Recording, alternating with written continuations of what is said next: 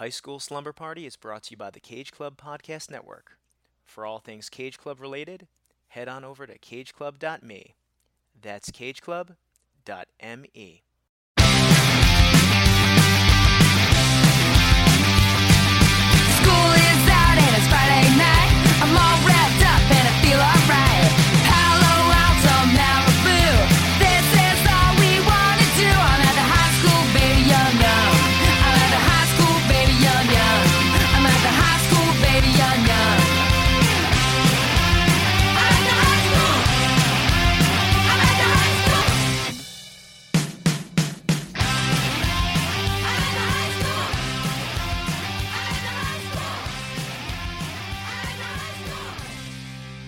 Welcome, punk rock kids, stoners, fans of horror movies, and a special shout out to fans of horror comedies, especially. This is High School Slumber Party, the podcast where me and some friends look back at our teenage years through the lens of some iconic high school centric films. I'm Brian Rodriguez, and the party's at my place this evening. But first, school is still in session, and we have some homework to chat about. This was your assignment, and I would like to see the results. Remember to hit that subscribe button wherever you're listening right now. That's always the homework, whether it be Spotify, Stitcher, Apple Podcasts, or Google Podcasts. And remember, you can check out this show and the archive of so many other great pop culture shows at cageclub.me. That's cageclub.me. And your homework, of course, well, did you enjoy Monday's episode? You did, right? No, liar. We didn't have an episode on Monday. Remember, it's 2021. We're going back to that Friday only format. I love it. I enjoy it. We all want more High School Slumber Party, but you got to give me some days in the week to watch these movies, take notes on these movies, and book some great guests. Maybe we'll be back twice a week again. I don't know, but for now, Fridays are for fun, baby. Remember that? Fridays are for fun. Anyway, speaking of fun, the last episode we did was on a film called Project Almanac, a time travel found footage MTV film. definitely, definitely check that episode out. We had on Mike Manzi, one of our most prolific guests here. And speaking of fun, we have a film today from 1999, Idle Hands, a horror comedy starring Devon Sawa, Jessica Alba, and a bunch of other cool people. And speaking of cool people, Ryan Sticks here of the Ryan Sticks Show. I always have a blast talking to Ryan. We actually had a really, really fun time twice on his show. And he's been on our show once, of course, for Trick or Treat. Happy to have him on. Happy to have him back. Whoa, whoa, whoa. The bell doesn't dismiss you. I dismiss you. And by the way, that person who so eloquently said that the bell sound effect was off last week. Well, look, buddy, it's not a sound effect, it's real. You were just probably hearing the bell from another classroom down the hallway. Shh. Anyway, Ryan Stick, Idle Hands, can't wait to chat about it. But we have some other things to chat about today. And I'm going to kick it to my good old friend, the more, I don't know, scholarly person on High School Slumber Party, the more in the know, the person with his head on that rail, listening, listening, listening for what's down the track. Of course, I'm talking about our anchor, Brian Rodriguez, because this is another segment of high school movie news.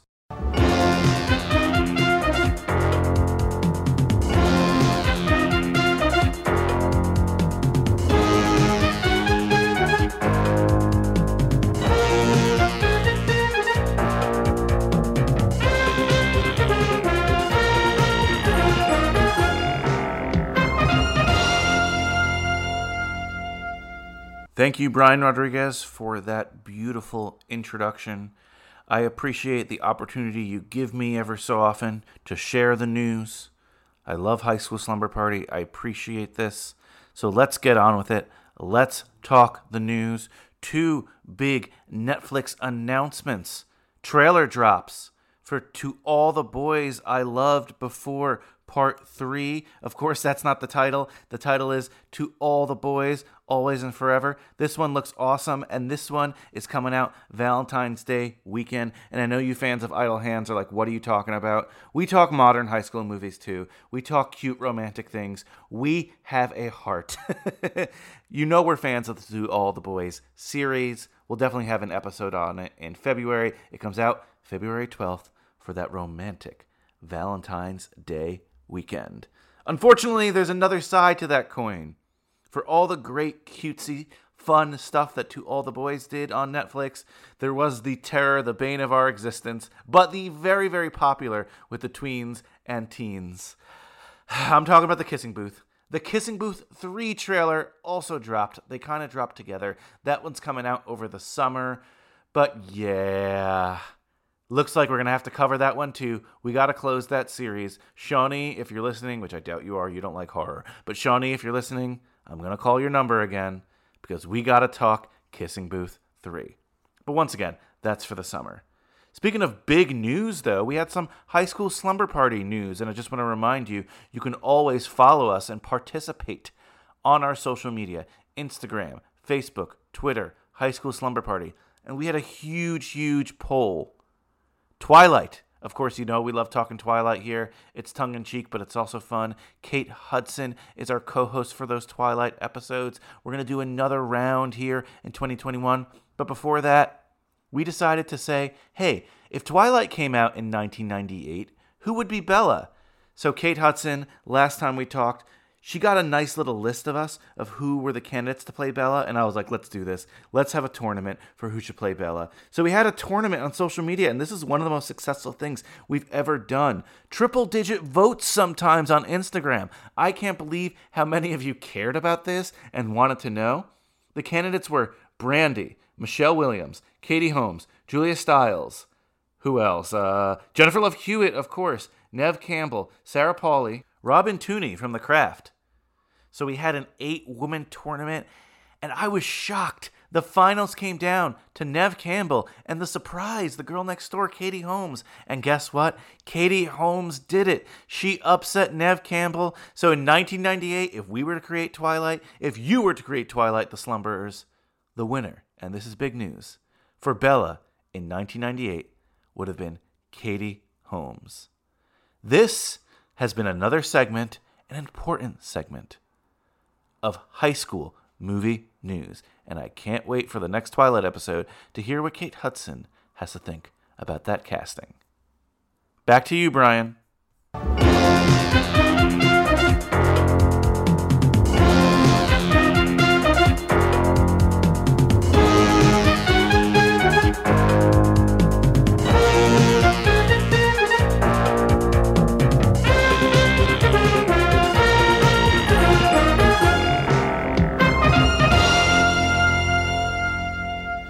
Always great getting the update from Brian Rodriguez. Boy, that journalist has a sexy, sexy voice. Anyway, wow. Big news on to all the boys. Big news on the kissing booth. Saw the trailers.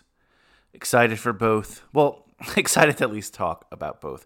And like Brian said, we'll definitely have the episodes covered for you here on High School Slumber Party.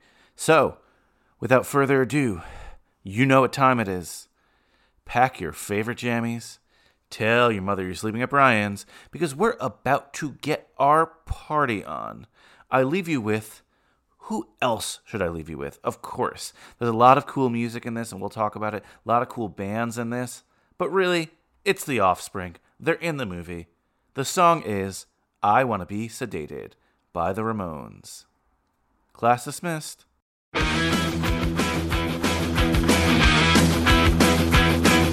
To one and 20, 24 hours ago. I wanna be sedated, nothing to do, nowhere to go. I wanna be sedated, just get me to the airport and put me on a plane. Hurry, hurry, hurry, before I go insane. I can't control my I can't control my brain. No, no, oh, oh, oh, oh. To one and 20, 24 hours ago. I wanna be sedated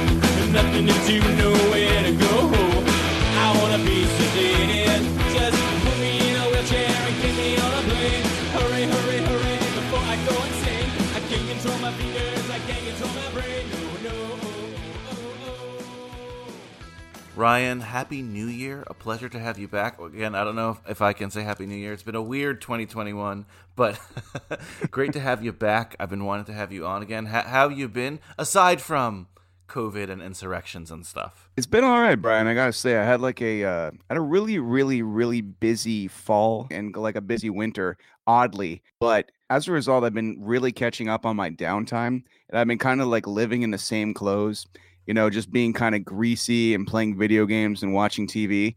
And then I saw this movie, and then I started to repent my ways. I was gonna say, sounds like our main characters here.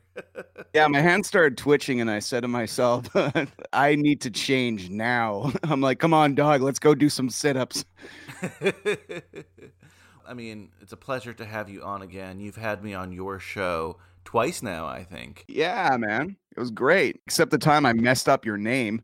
Oh, it was at the beginning and it didn't Yeah. matter. No, I know, dude. But the thing is, one of my dear friends is named Victoria Sanchez, who I was talking to earlier that day about being a guest soon. And my stupid brain just mixed up everything. and I hate myself because, well, for many obvious reasons. But beyond that, when I discovered I messed up, I kid you not, I was walking my dog in the back alley and was so embarrassed I was brought to my knees. and nobody Oh saw- no. Nobody saw this happen, but it was like literally I could have screamed "con" at the sky and it would have been perfect. like, but the true reason I was so angry at myself is I didn't call you Brian the Guest Rodriguez because as a, as, a, Oh. as I, a fan of Sandlot, you are the only Brian Rodriguez I know. And I messed up. So you got to come on the show again so I can call you the Brian the Guest Rodriguez 50 times and you can call me Smalls. It'll be amazing. That's awesome, first of all. Uh, and look, if it guilted you enough to come back on this show for another appearance, then then we're all good. So I appreciate it. Otherwise, no harm, no foul. okay, cool. Uh, so we're going to talk Idle Hands today. It's a movie that originally, when we f- first connected, you even had mentioned it to me. But before that, I wanted to just mention something quickly on air because I think I didn't think we really got to talk about it. But uh, last week I covered Project Almanac, and you hit me up, and you were one of a couple people to hit me up about. Um, so the director of Project Almanac also directed the new Power Rangers movie. I, I say new. I think it was what like three years ago at least. Something like that. Yeah. Like it was BC before COVID. So Yes. uh, my friends in the uh, web series Yet Life Crisis has coined that phrase. So I can't t- take credit for that. But when I was working on their web special, I almost spit out milk. I was laughing so hard when I heard it. It was so cute and so practical. But um, yeah, dude, uh, Power Rangers. I saw the premiere of it, and uh, I'm a lifelong Power Ranger fan.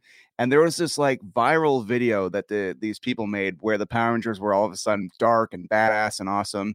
And Saban, the creator of Power Rangers, really wanted to just cut it down, but it was so good. But, but he wanted to cut it down because they were making a gritty Power Ranger movie that wasn't nearly as far and crazy as that YouTube show, but still very cool in its own right. And uh, I was like wondering if you were going to cover it because I would love to cover it with you. Love to. Definitely. We'll talk about it at some point for sure, but I, I just found it fascinating that a bunch of people, including yourself, uh, just came out of the woodwork just to like go to bat for that movie. And it was kind of a movie that was a little bit of a, I think it was a disappointment to some. It was a flash in the pan. It wasn't, it didn't make the cultural impact that I think that they wanted it to, but I'm glad, uh, I don't know.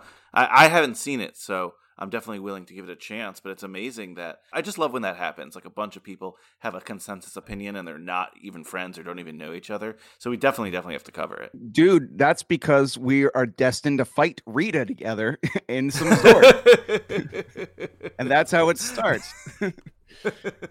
Maybe that's the reason. Unite the Rangers, Brian. Unite us. Or we're going to go back a little bit further than that. Not as back as the original Power Rangers series, but in the 90s, late 90s, 1999, we're talking Idle Hands. So, Ryan, tell me, why Idle Hands and what's your history with the movie? Okay, so me and this dude Robin, we're kind of like Beavis and Butthead. All we did was watch TV and wanted to start a band. Eventually did, and uh, made good for our teenage selves with it. But uh, I remember we saw the trailer for it, and first of all, back then we're just obsessed with horror because overcoming what you're scared of was part of growing up. And uh, you know, when parents are like, "Oh, this is you're too young for this, you're too young for this," but we were just old enough to see Idle Hands by the time uh, it came out and we were so excited to see it and also because the offspring were in the trailer for it Yeah. So, you know, anything with a band in it, we're just like, oh my God, we got to see this. And it's kind of funny. A little note about the Offspring being in it is that uh, Pretty Fly for a White Guy, which was their hot song at the time, appears in the trailer, but it's not in the movie. They were really emphasizing this old blonde guy is the Offspring guy. just to be clear, that's Dexter Holland. Yeah, but we, I don't know, we saw it. I absolutely loved it. I love the uh, relationship that uh, him and his friends had because they obviously really loved each other, but they really liked busting each other's balls, even in killer circumstances, you can say. And uh, of course, uh, being a, a red blooded male, uh, Jessica Alba wasn't so bad to see either, especially at that age. I don't know, man. I I rewatch it every few years, and something about it just it really sticks with me. Like I love comedy horror, always have, and I really found that this one uh, has a true balance of uh humor and terror. Well, I sort of messed up now that I realized. Speaking of, you know, introductions and names, that was my own personal segue in my notes for you to give your official high school slumber party introduction, and I forgot to cue it to you. So we'll get back into idle hands, but if you didn't remember, you say your name, Yeah. your high school, team name if applicable, and whatever else you want to say essentially. Well, I'm Ryan Stick. I went to Vanguard High. It was a private school for kids with learning disabilities, so we don't we didn't have a team name. Uh, we had we had uniforms and stuff. Yeah, I don't know. I, when I was 13, had I not gone to high school with all the kids I went to elementary school with, I would have been a bully magnet. But very fortunately, I had some really cool friends and discovered punk rock at a young age, and then uh, hid my dorkism with spiked collars and uh, spiky ha- blue hair and anything that just screamed don't look at the rest of it. That's pretty much it man. That's pretty much it and uh, high school i don't know uh, we talked about this last time i i had an okay time. Academically i was a little tired of it by the end of it but uh, the beginning of it i don't know. I was so excited to go to high school based on all these teen movies that you cover in this podcast and the fictionalized disneyland version of high school or the post-apocalyptic version of high school and idle hands. Rewatching it today i realized how connected i was because all these bands i love are on the soundtrack and i think i heard their music for the first time in this soundtrack because years later i would hear two okay sorry i know this is a tangent i do this every time on the show but me and my buddy uh, Jason Rockman, he's a radio personality in Montreal here on Show My FM. We went to uh, Jersey to work with uh, DMC from Run DMC because I uh, co-directed a music video he did, and he was doing Sweet. an EP release for Free Record Store Day, and we were just. I sound like a dick because I'm name dropping all these places, but I promise, I promise that No, there's a awesome. reason. And we were visiting this guy named uh, Ron English. He's this weird artist that takes like toys and makes them makes them obese and gives them weird Joker smiles. Anyway, he was a cool dude, and we left his place and didn't fill the car with gas, thinking that we'd find somewhere on the interstate. And it turns out that we were like 45 minutes from a gas station and we were almost out of gas. It was getting scary Ooh. and uh Rockman puts on this band as we're like you know just trying to cut the tension puts on this band Carpenter Brut that turned out to be one of my favorite bands since but he also put on this this song by this band called Two and I'm like I know this song from somewhere where have I heard this song and nowhere in life none of my friends knew who Two were none of that and then only mere hours ago when I rewatched this movie I realized oh my god it's from Idle Hands Two is a musical project that Rob Halford did after leaving Judas Priest, that was in an Oh, wow. industrial metal band. He did a solo album as Halford, but he also did this album with John Five from Rob Zombie and Marilyn Manson, like that guitar player that works for everybody. And it was the two of them, and it's called Two. And the song is called What Do We Got? And yeah, that's Rob Halford of Judas Priest. And that project, it bombed. Nobody liked it, but I did. And I never connected to how the fuck do I know who Two was? And all these years later, today, I finally found out. Oh my god, it's in Idle Hands. I love when that happens. I, it's Oh, yeah. happened to me a lot too. I mean, not all the details. I wasn't like chilling with DMC in Jersey, not that. But you know, I'm such an asshole. I'm sorry. I know. no, I know that makes me- that's awesome. We love those kind of tangents here. We love those kind of stories. When I was watching this movie, just from our chat on when we talked trick or treat, I was like, "Oh, this is definitely why uh, Kid Ryan loved this movie. You know, the music here. the soundtrack's awesome, and uh, it's not. It's kind of not fair to call it just the soundtrack because the soundtrack itself is missing a lot of the songs that were on it. The movie didn't do terribly well, so it's not like a big soundtrack out there. But if you look up like all the songs featured in the movie, it's pretty pretty cool. I just feel like in 1999, if you're into this stuff, you're gonna really enjoy this movie. But I, I get why it was also maybe a little bit misunderstood, or also just say overlooked at the time. 25 million dollar budget, only 4.2 million dollars uh, in revenue. But again, we don't care about the money here. I know that's not good, but we don't care about the money. Oh man, idle hands, idle box office. That's a terrible joke. That's worse than me gonna say dropping a name. Oh my god. That's one of my favorite things about this podcast to watch a movie that I haven't seen since either the late 90s or early 2000s. And then all the songs coming back to me, or even if it, they're not coming back to me, it's like, oh, this must have been the first time I heard this band. And it was in the background of this scene for like two seconds. It's like that ratatouille moment where you just, oof, you're back to childhood and everything suddenly makes sense again. So I'm glad you had that feeling for this film. Absolutely, dude. I was listening to it and I'm like, oh my god, it's Dracula, Dracula by Rob Zombie and Rancid. Oh my god. It took me back to my childhood. I'm like, I'm thin again. This is great. oh man. So, in terms of this film, so you said you have seen it or you watch it every couple of years. When was the last time you got to see Idle Hands? Oh, the last time I saw Idle Hands, but and the reason why I probably missed uh, the two connection was um last year when it was starting to get a little warmer, and uh, Melissa, my dear, my dearest, and I uh, had been in the house for a long time, and uh, we have this like little sh- crappy TV I found on the side of the road a few years ago, and like you know one of those old school, old school thick, thick as fuck TVs with a small screen but a big bottom and uh, we ended up putting it on the uh, on the back porch and we ended up making it a thing to just watch like some old movies on there every night just to kind of get outside without having to get outside. Keep in mind this is back in april so when Yeah. when uh, you know the, the force was strong and the fear was thick. So yeah we ended up watching it back there and that's when i was really reconnecting with a lot of it and just the opening score even is awesome. Like really really it seems like a more serious movie when it starts out with that that music just dun, dun, dun, dun, dun, and just a little bit of a dj scratch you know? Shows like hey it's 90s it's the 90s kids we're cool don't worry about it and uh yeah man uh rewatching it today too i was just like seth green still makes me laugh so much man Seth Green, we're gonna get into him because he has such he's popped up in so many more movies than I even thought he was in. So happy uh, to see him here. This movie's directed by a guy named Rodman Flender. I'm not too familiar with him. Looking up like what he's done, he's done a film called The Unborn. Leprechaun 2, I guess he's most famous for, and this. oh jeez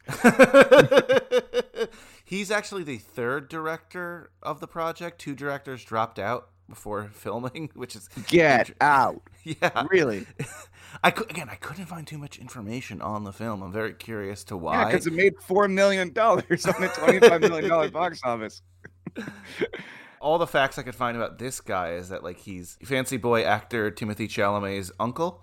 So good for that. Otherwise, he's really kind of an unknown here. So not much really about him. What I thought was awesome here is the cast.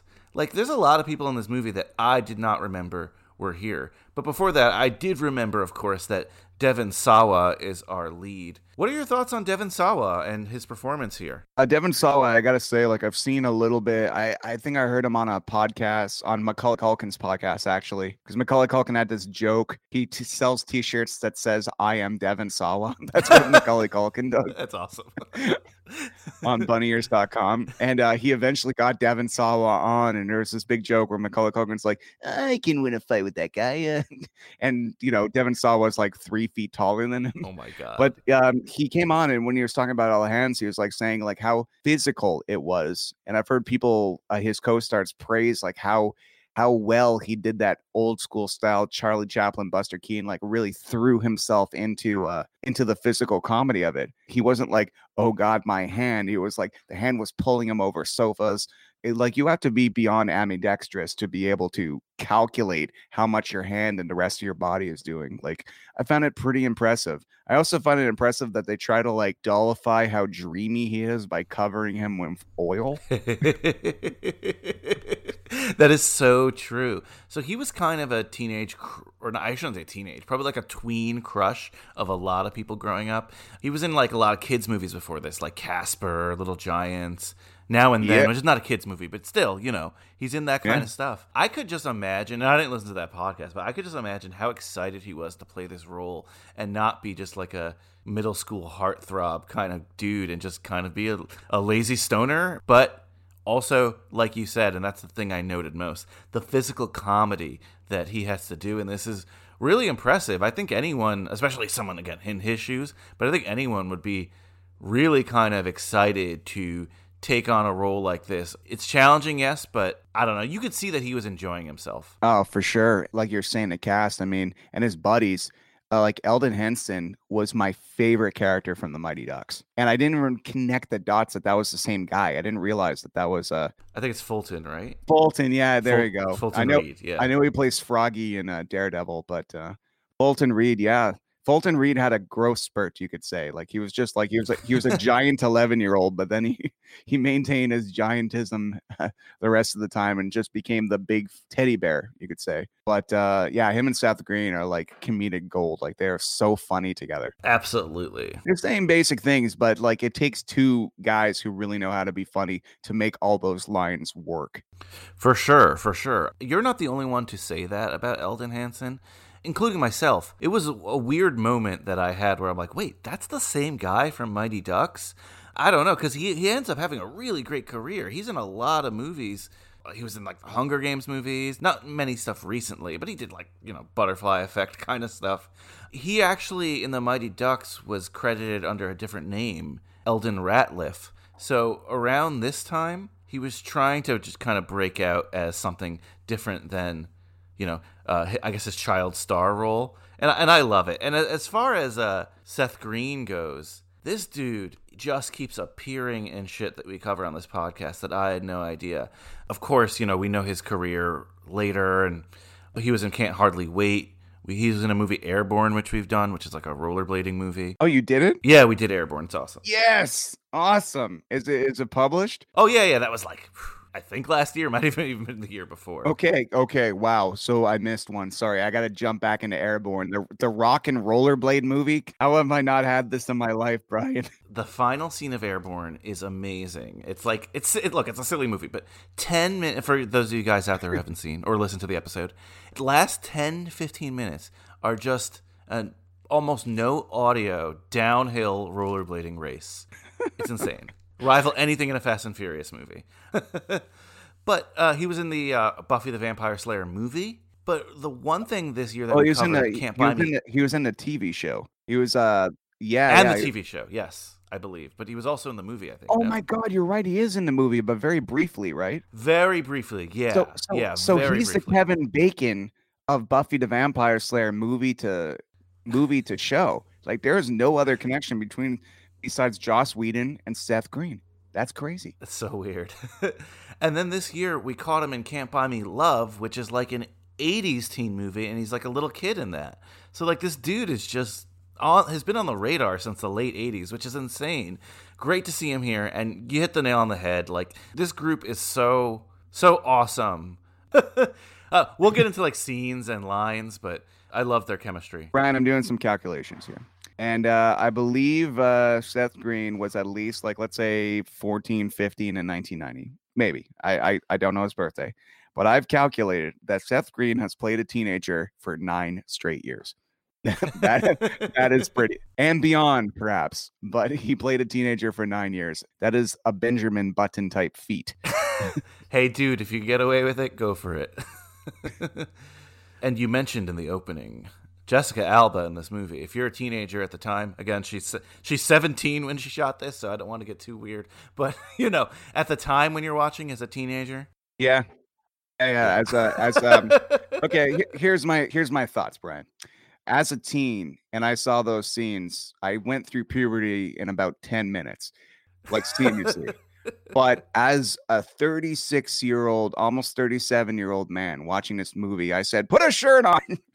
It's funny that I'm like, wait, is she? How old is she? Yeah. Like, is this? And then I'm like, oh, oh. yeah. A- And I think there's even a note in the IMDb trivia. Like, I don't even know if it was like a fact. It was just someone's comment, and that's fine. They put her in some provocative stuff.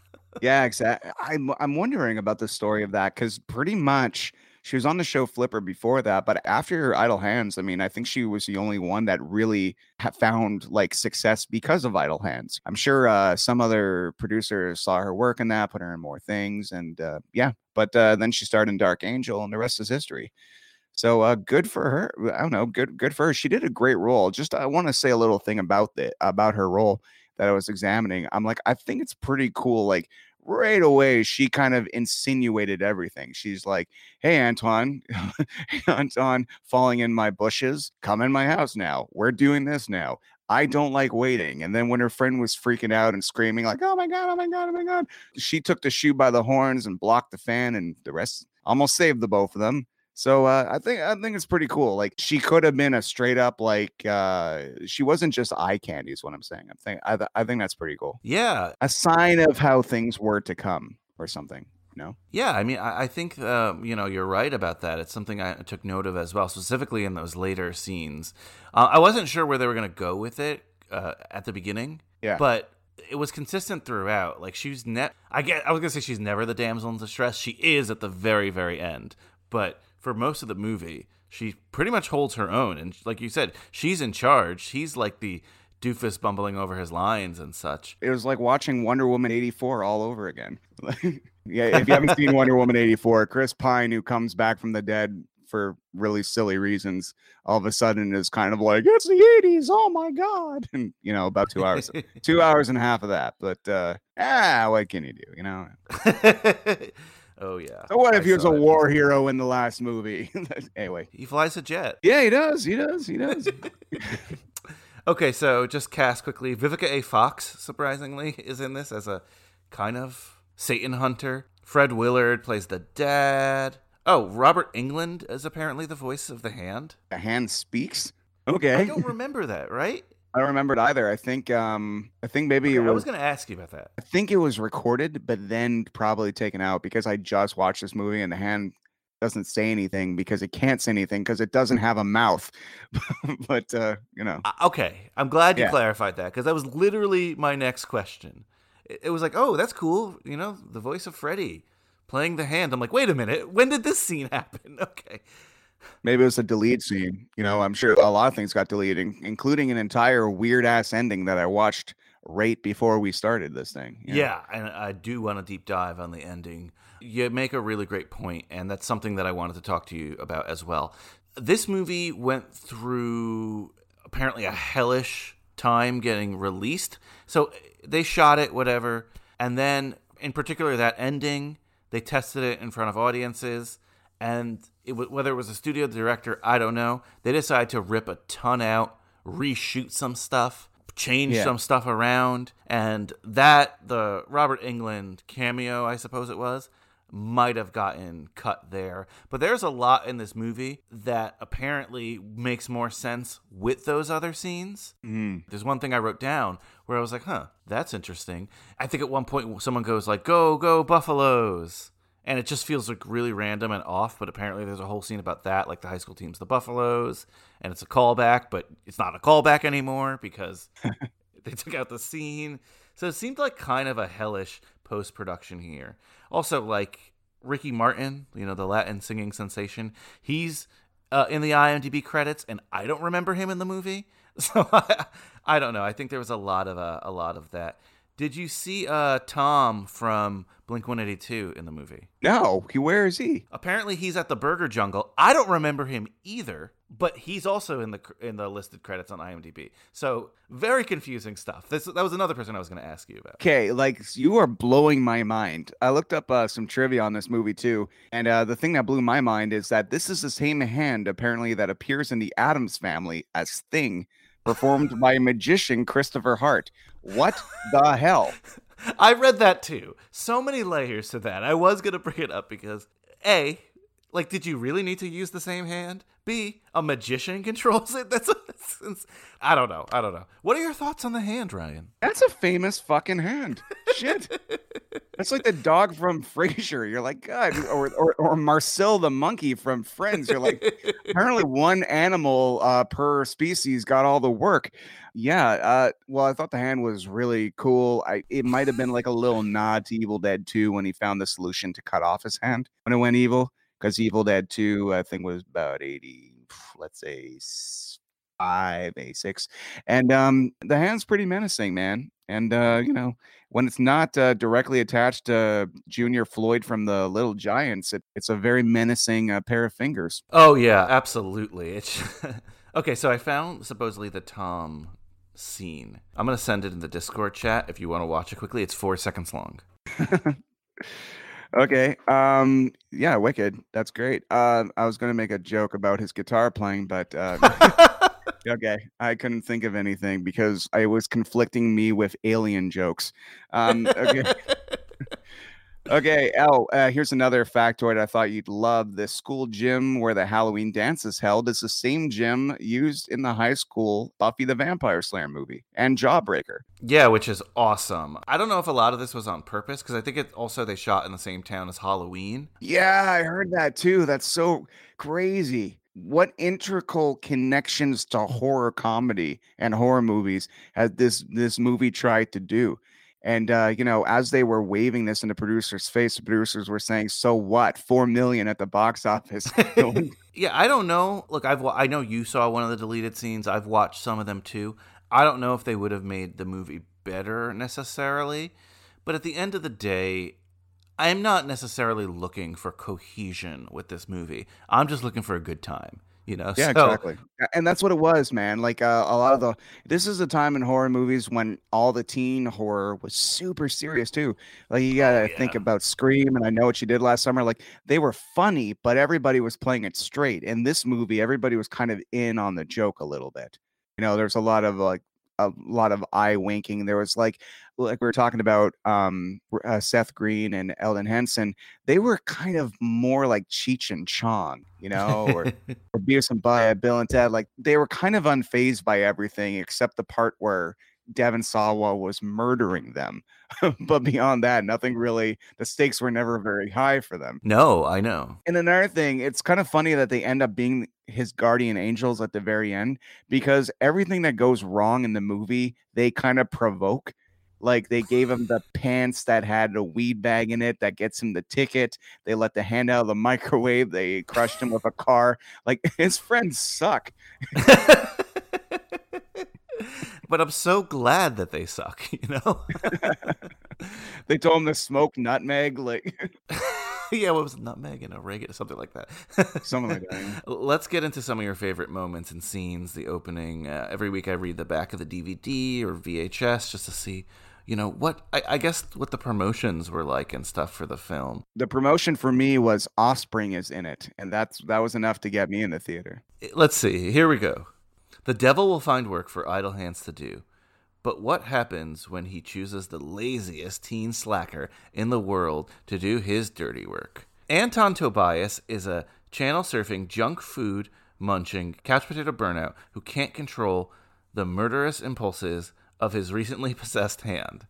With the help of zombified buddies Mick and Peanut, I always forget that's, that's his name. Anton's got to stop the rampaging devil appendage before it takes total control of his life and ruins any chance he has with class hottie Molly. I like how on the DVD or the VHS, like that's the stakes. you killed your parents, but dude, you might not get the girl.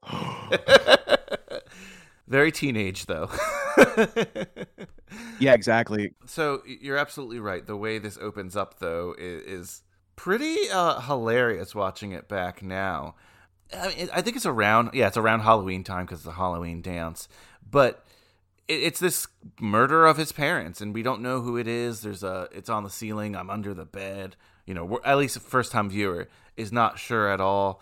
And I, I just love how in these opening moments he hardly notices or cares. You know, I think he like figures it out. What a couple? I think he says a couple days later. and it just it's a great little uh window into his life. Apparently he hasn't been going to school in a while. What were your thoughts on how this movie opened and especially again when he meets his friends and stuff? Well, I saw myself in the mirror and I said to myself, I must change my ways. It was like it was like getting visited by the ghost of Christmas future ahead of time. I don't know. Well, first of all, I, I found it like kind of funny that one Walkman dies and he has the other Walkman queued up exactly yeah. To the, the song. But um, you know, I'm looking back at myself and it's like, Mom, we're out of dog food, or Mom, this and that, and ah, it's it's funny when you see it as a teen. You're like, oh man, this guy's cool. He just does what he wants. and then when you're 36, you're like, get a fucking job. Like- yeah, it's a little it's a little different. I actually liked seeing it though in the older adult lens. It was fun to have the exact reaction you were having in terms of like, oh boy, what's this guy gonna do? You know? Yeah, well, the very idea of you not noticing if your parents are gone like for a few days uh, and are missing or something, and and not uh, the bit concerned about it. I'm like looking at through the lens of COVID nineteen too, where everything seems like so much more serious, and if you don't hear from someone in a few days, you're like, uh oh.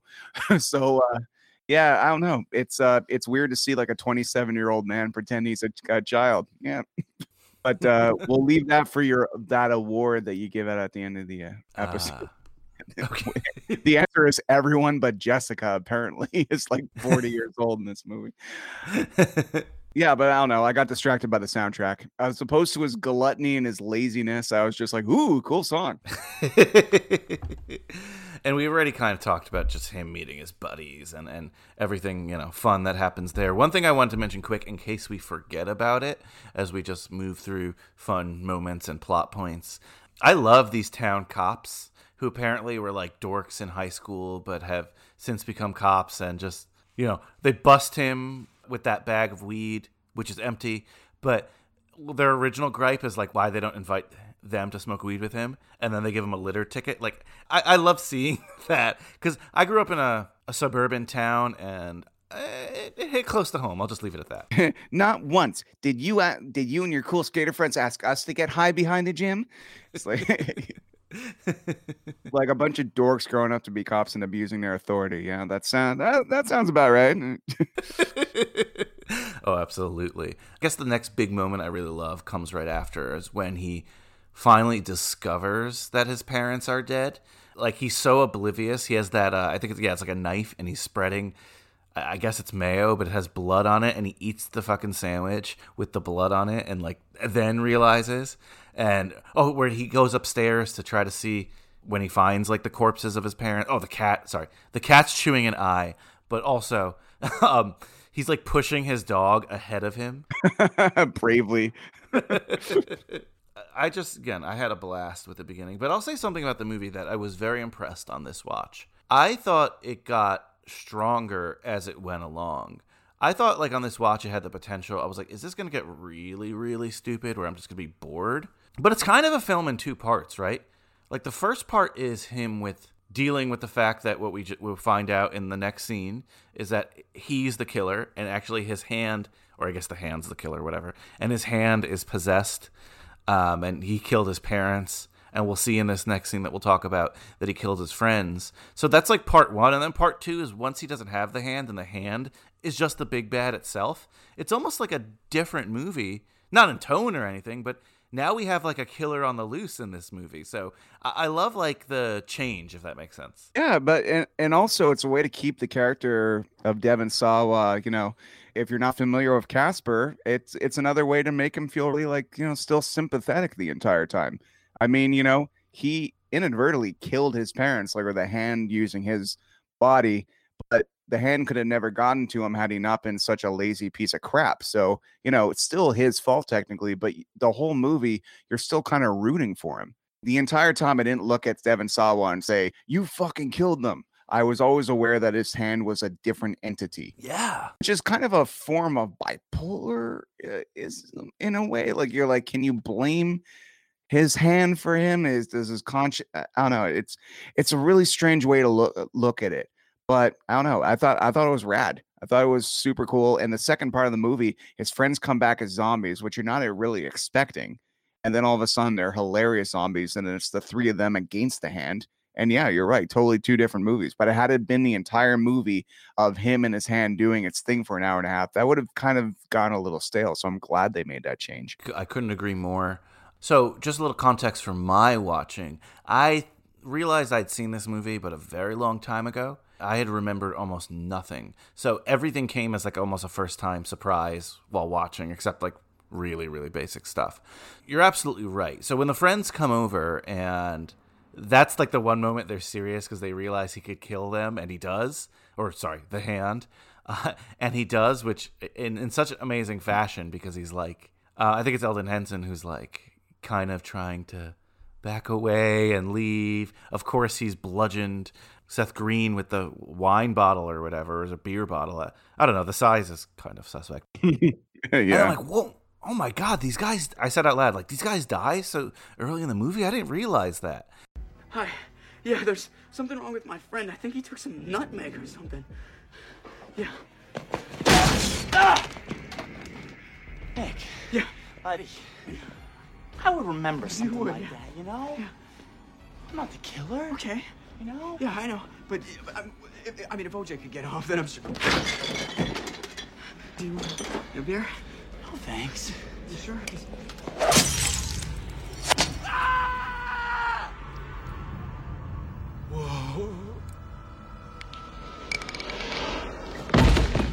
Mick! Mick! Mick! Hey, Mick. Mick! Talk to me! Oh man, I, I didn't do it. Okay. Okay, I did it. All right, but it was an accident. I can't believe you told me to smoke that shit! Okay, Anton. I have to leave now. Yeah, that's probably a good idea.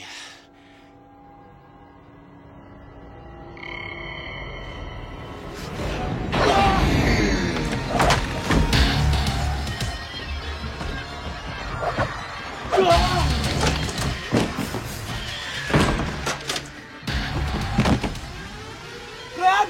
It's the basement! You can't get out that way!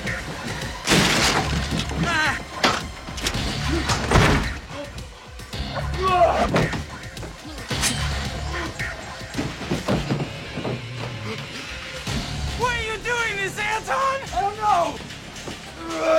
You're deep enough of your body! I know who you are! I don't want to hurt you! Then don't! It's not me! It's my hand! It's like. It's like I have no control over my hand! So I didn't remember they came back as zombies. So when they did, I'm like, oh, perfect.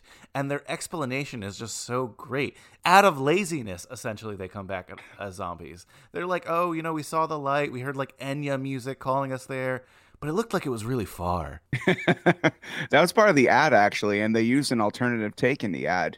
Melissa brought that up. She's like, I remember it differently. And then we looked at the ad, and I'm like, oh yeah. He says like just enough different words, but it just goes to show it's it's funny when they make trailers for movies and they tend to take alternative takes. And some of these lines that you get really used to the comedic beats of, you go when you watch the movie, and you're like, oh, it was funnier in a trailer. but um, it, well, it was an alternative take where he says in the trailer, he's just like, yeah, there's a bunch of lights and heavenly voices, and we're like, too far. But then the movie is just like, yeah, there's some lights and heavenly voices. Oh, so what happened? Or well, well, fuck that, man. I mean, it was really far. So it's like a subtle thing, but it's you know, Wow. I uh, back in the '90s, if you're gonna have like an X, uh, an R-rated movie, you're like throw as- uh, throw as much boobs and swears in it as possible. Isn't that crazy too? How many film scenes that like you remember, but you're really just remembering from the trailer? that happens to me all the time too. But yeah, I mean that's really cool to know. I still love again their return and comeback and just their whole kind of trying to formulate on like what to do. Like, hey, I know a guy who probably knows things about Satan, and it's like this neighbor dude who he what is he working on his pickup? He and- listens to "Shout at the Devil" by Motley Crue like 50 times in the movie, and I'm a huge Motley Crue fan, and that is probably the first time I ever heard real Motley Crue music. because the first time I ever heard Motley Crue was after Tommy Lee was on Saturday Night Live on Remember the '80s with Goat Boy, because Pamela Anderson was hosting. He just seemed like a well back then. He seemed like a cool dude. He's just like, yeah, dude.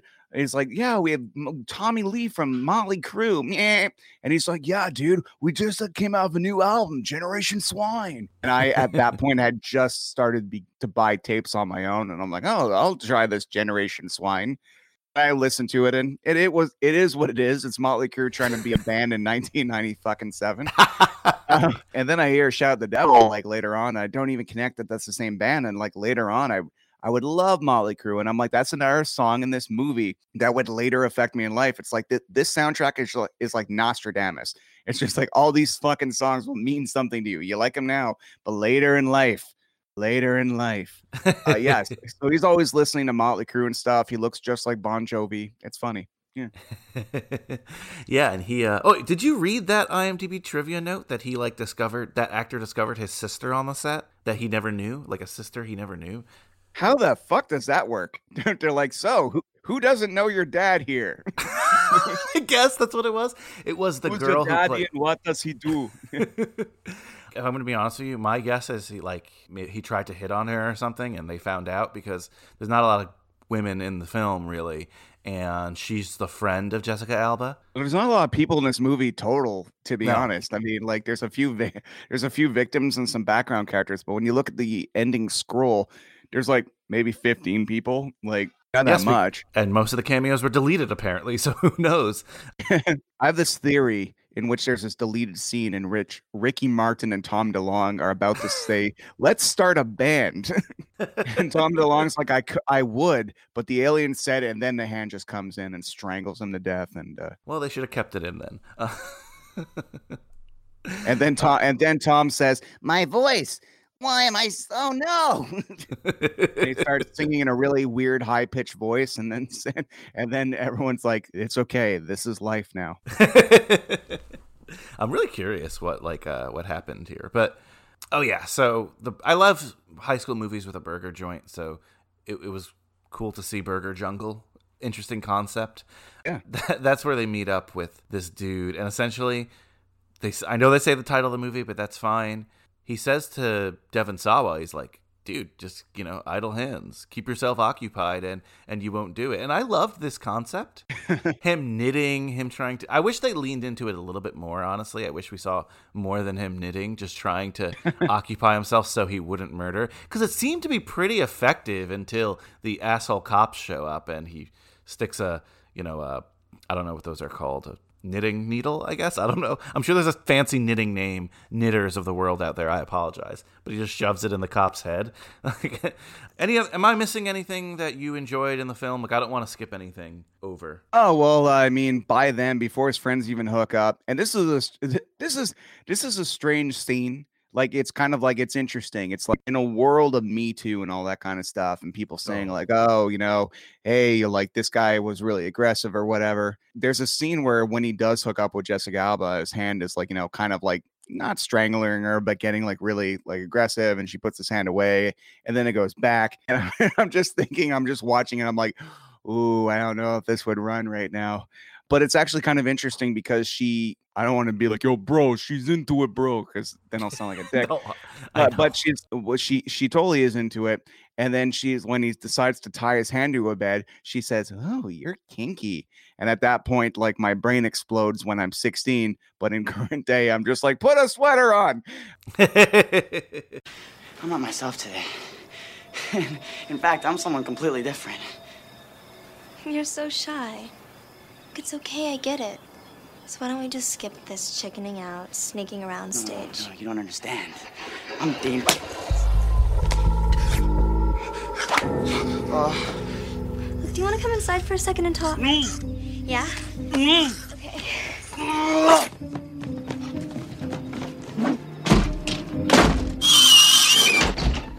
You never gave me a chance to thank you earlier. That book is really important to me.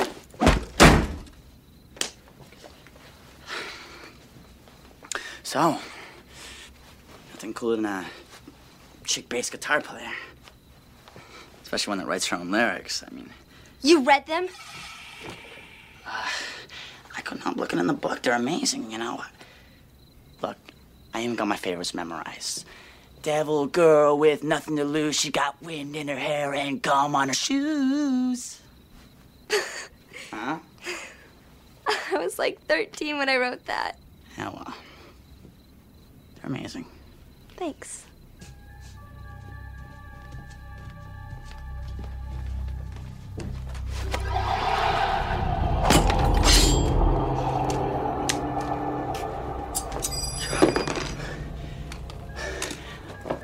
I should not be here, Molly. Safer in here than on the streets. Don't you know there's a killer out there? That's what I'm saying. That's exactly what I'm saying. I'm dangerous. Oh, yeah? How dangerous. I'm not kidding. I've done stuff, you know?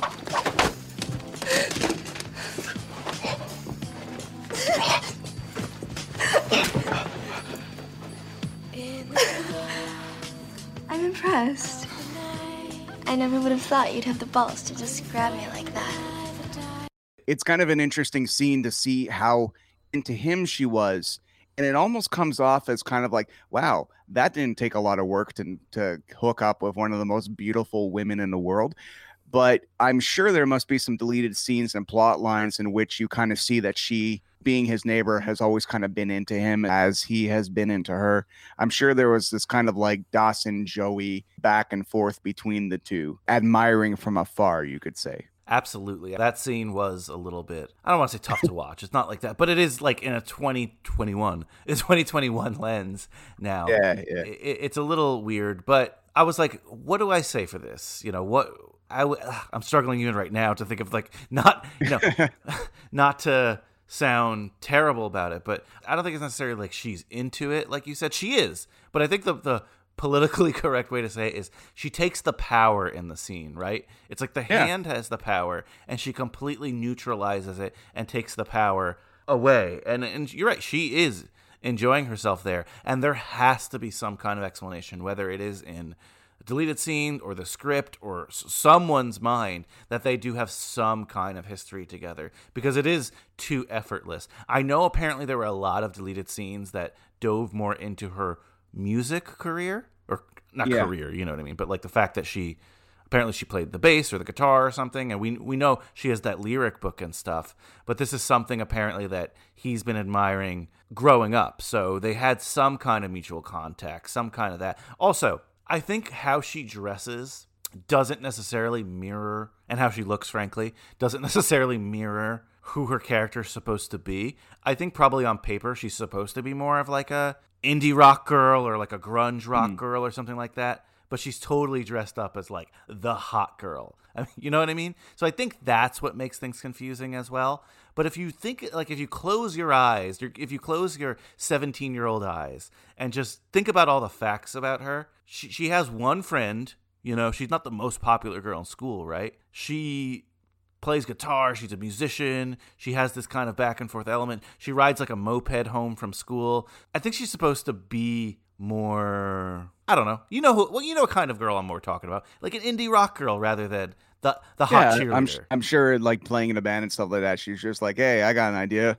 There's a killer on the loose. I'm gonna wear nothing and walk around the neighborhood by myself. But you know, like I said, it's the '90s. We're going on like 25, 26, and 27 years from now uh, ago. So a little while ago, or 30. I, I don't know. I can't do math, dude. I'm hungry.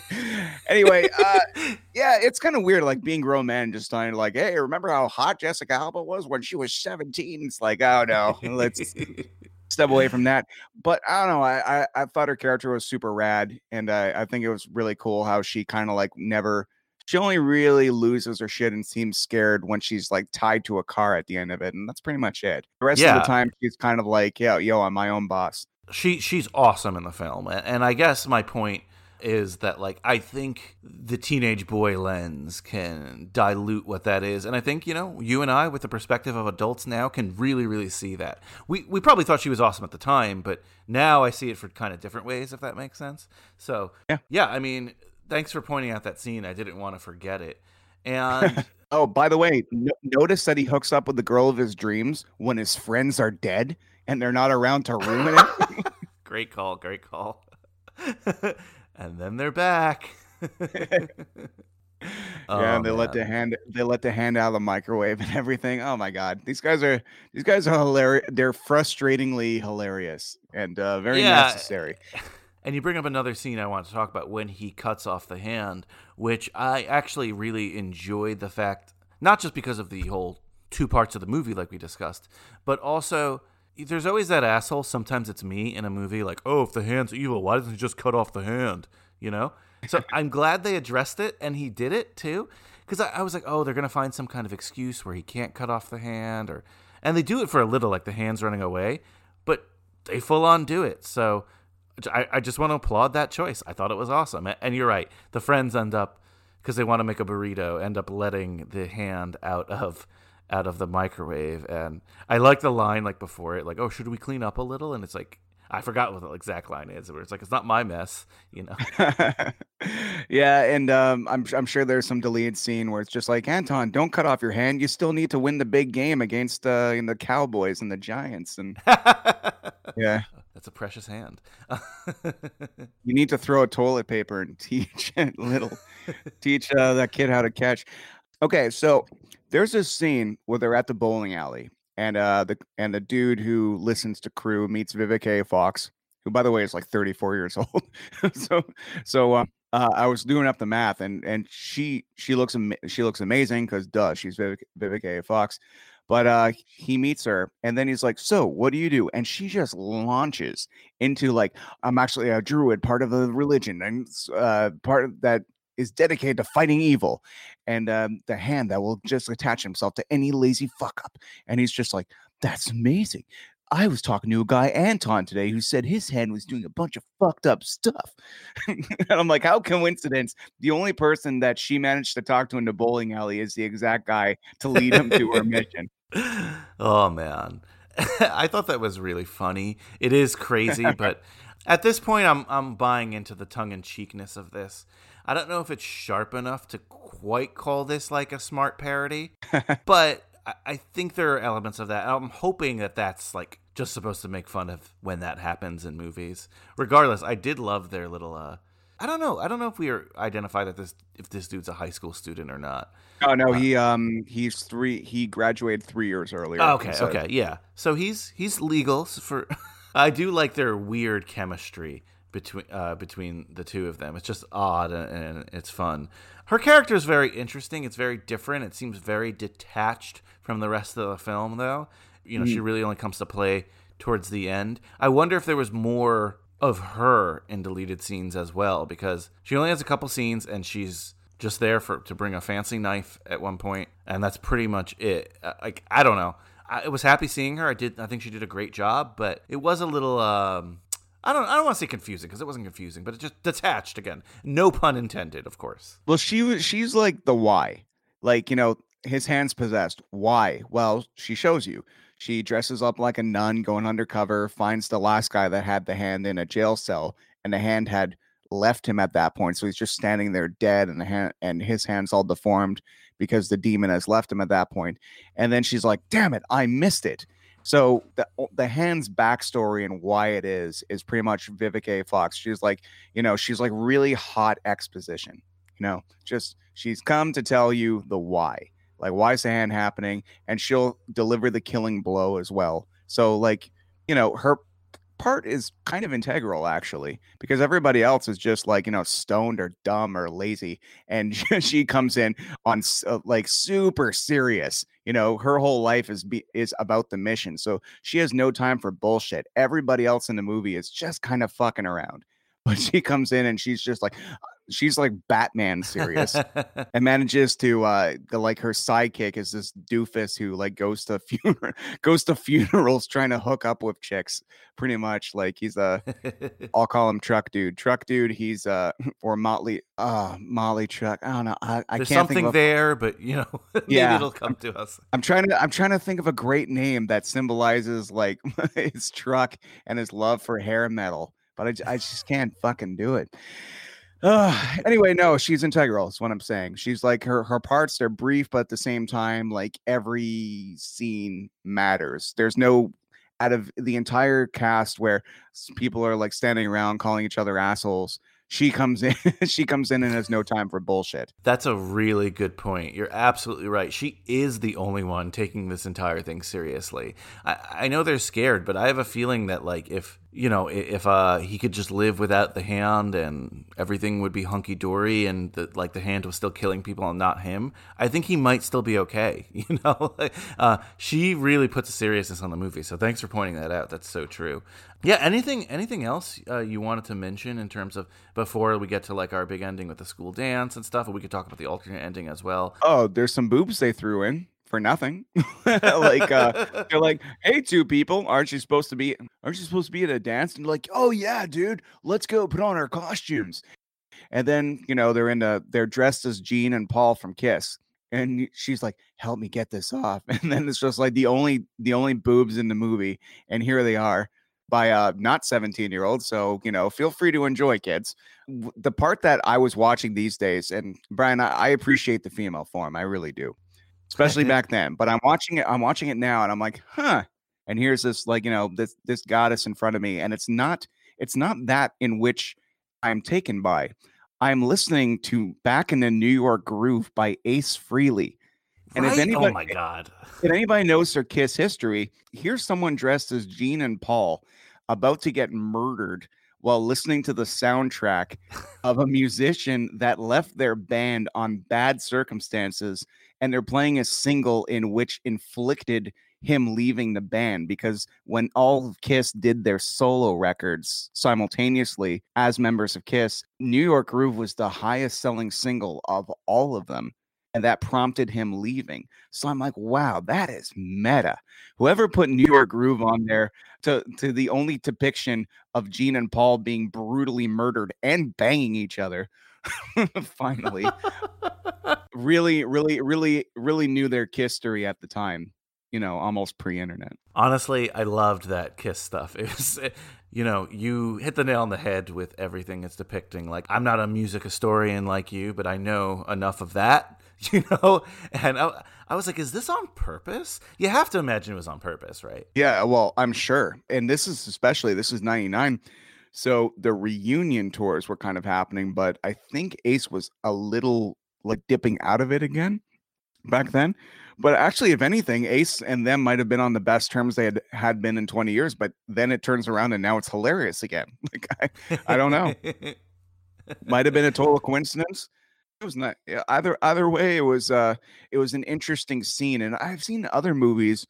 You know, the last time we were talking, and we're talking about Trick or Treat, that's another fucking movie where a girl is kind of randomly naked in a car and is starts getting caressed by something that is not her boyfriend. Like that's two movies in a row where she's just closing her eyes, getting really into it, then realizing, oh shit, that's not Teddy, you know? I was going to say that. That was actually my next note. That's the two connections, right? Because Gene Simmons as well. Like, randomly between you and I and Trick or Treat and Idle Hands have almost the same scene with like callbacks to the last scene we watched in it. And I know this is probably like a scene that is depicted a lot in horror, but it's just funny, right? Because it, it, it's just funny. I don't know. Funny coincidence. Yeah, to- totally funny coincidence. And it just goes to show none of this would have happened if people started doing erotic things with their eyes open, kids. So remember, keep your eyes uh, keep your eyes open. Good advice from Uncle Ryan. Yeah, when you cross the street and when you when you bang in a car, I don't know, fuck. oh man i love doing this podcast well i hope so but i love when i cover teen films on this podcast and what 75% of them end at a school dance? Like you know it, it's it's cool. It's cliche but whatever. So this one ends at a halloween dance. And as mentioned before this is a gym featured in buffy. This is a gym featured in Jawbreaker, and it's cool. And Jessica Alba, she's I guess it's uh, her costume is an angel, very ironic, you know, with all the death around. And uh, yeah, I mean, what do you think of the whole pre-ending ending here? Going to the dance, there's people grooving, there's hands out killing, there's the Offspring playing some covers. Dude, the Offspring are playing the Ramones. Yeah. playing I Want to Be Sedated. And what's crazy is I hadn't heard the Ramones I Want to Be Sedated yet Wow. upon seeing this movie. And I was just like, wow, the Offspring wrote a really good song. Like, that song is so fucking good, so catchy. That's amazing. What a good fucking song. And then later on, I'm like, oh, they're covering the Ramones. Because the Ramones, I had only heard their song We Want the Airwaves from Airheads at that point. Because this is 99, back uh back when you know my mu- my music pool was a little low. You know, I was on the poser level on a lot of things. But uh the bands I knew I liked, and the offspring were one of them. And they played another song later on called Beheaded, which is a song clearly inspired by like a more misfits type of their misfits influences but um that's a song from their first self-titled album that like you know not a lot of people know so it's kind of cool that they kind of brought that song into the limelight because only like offspring dorks had heard like you know that first album two albums before smash so beheaded is a pretty cool song and it's very fitting to the dance too because it's like the offspring doesn't have a lot of horror songs and that's pretty much the only one Watching it today, are you happy they didn't play Pretty Fly for a White Guy? I'm so fucking happy dude. Right. funny funny story about the offspring. They were playing two days in montreal on tuesday and thursday but in the middle there's like this political press conference. So they uh my friend's band the bicasa they open up for them the first day. Check them out kids. They're great. Bcasa they're called the bicasa because uh they used to be called the bill cosby anarchist society of america. Oh my God. Oh, this is a long time ago, though. We're talking 12, 13 years ago when they named their band, maybe 15 years ago. And uh, they got a letter from Bill Cosby's lawyers, a cease and desist. And so I'm like, well, they're like, oh, we're thinking about Bicasa. I'm like, oh, dude, call yourselves Bicasa. That's awesome. Bicasa. I'm like, that just sounds so cool. Nothing sounds like Bicasa. And later on, they would, I'm like, you should send their lawyers a gift basket because you solved a lot of fucking problems by detaching yourselves from that name. Absolutely. So uh, they they got me in to uh, film them opening up for Offspring, and then two days later, uh, they were playing again. But like I said, there was this press conference. Now, the interesting thing about the press conference is it doesn't happen in Montreal very often. But someone tried to shoot the fucking political leader that won. Oh my God. Yeah, yeah. So and it- it's this whole thing with the English and the French, and it was so weird. It's like some guy said the English are rising, and well, it finds out later that that's actually a French guy who was pretending to be. And anyway, it's fucked up. so Wow. long story long story short, the metropolis becomes a fucking crime scene, right? And everything in there is evidence, and they're not allowing anybody in there. So the Offspring are supposed to play a show on Thursday, but they can't because the place is a crime scene. So they moved the show from the Metropolis to this place called the Olympia. It's crazy. I ran into this dude who uh, actually put on the first show I ever did, but you know, by then he had made something of himself. I clearly didn't. and uh, I was outside flyering, and he's like, "Hey, do you want to go to this thing?" And I'm like, "Oh, dude, that'd be amazing." So we go in, and uh, you know, I had been an Offspring fan forever. And what you do when you're a 15 year old loser like me, who like is like, yeah, I'm punk as fuck, you uh, say, "Oh, I like their first album." That's like your prerogative. That's all you're ever going to say about a band. "Oh, I like their first album. I like their first album. I like it before they sold out." But I really did like their second album, Ignition. Their first album's cool, but it's got some growing pains. But their second album, Ignition, is really, really cool, and not a lot of people know that. And later on, I would like feel myself feeling superior to people because I was a real Offspring fan. I knew Ignition. I knew self-titled. And oh, you guys, you know, pretty fly for a white guy. These days, I'm like, awesome, whatever. Offspring, you made millions of dollars. Good for you. But you know, back back when I was a kid, I was like too cool for school, and I'm like, yeah, ignition's where it's at. So they come out on stage, and because they don't have their auto tune, their gear, and their little uber bleeby and all their pre-recorded nonsense and their bongo drums, they're like, "Hey guys, we're gonna play ignition front to back." And all of a sudden, like in slow motion, I look around. Me and my friend JF, who let me in, we exchange this look like, oh my God, that's awesome. And then you take the exhibit of Offspring fan that knows only Pretty Fly for a White Guy and why don't you get a job and all the like, you know, the flashy hits that are full of sugar go, what the fuck is ignition? and I proceed to see the best Offspring show of my life. I have never Wow. seen them since. but it was just fucking magical because it took an unfortunate like you know i i take no glorification in assassinations eh, uh, or attempted assassinations at all but it was just amazing to be able to see that type of that band offspring that were so far gone in their almost per, overproduced def Leppardish type phase to bring it all back to just four dudes with guitars on a stage rocking the fuck out.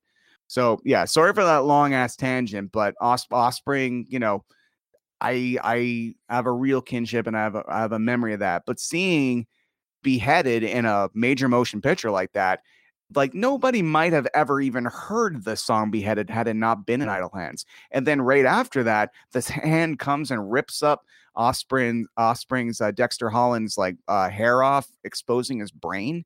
And then even back then, I'm like, yeah, that's for pretty fly for a white guy, motherfucker.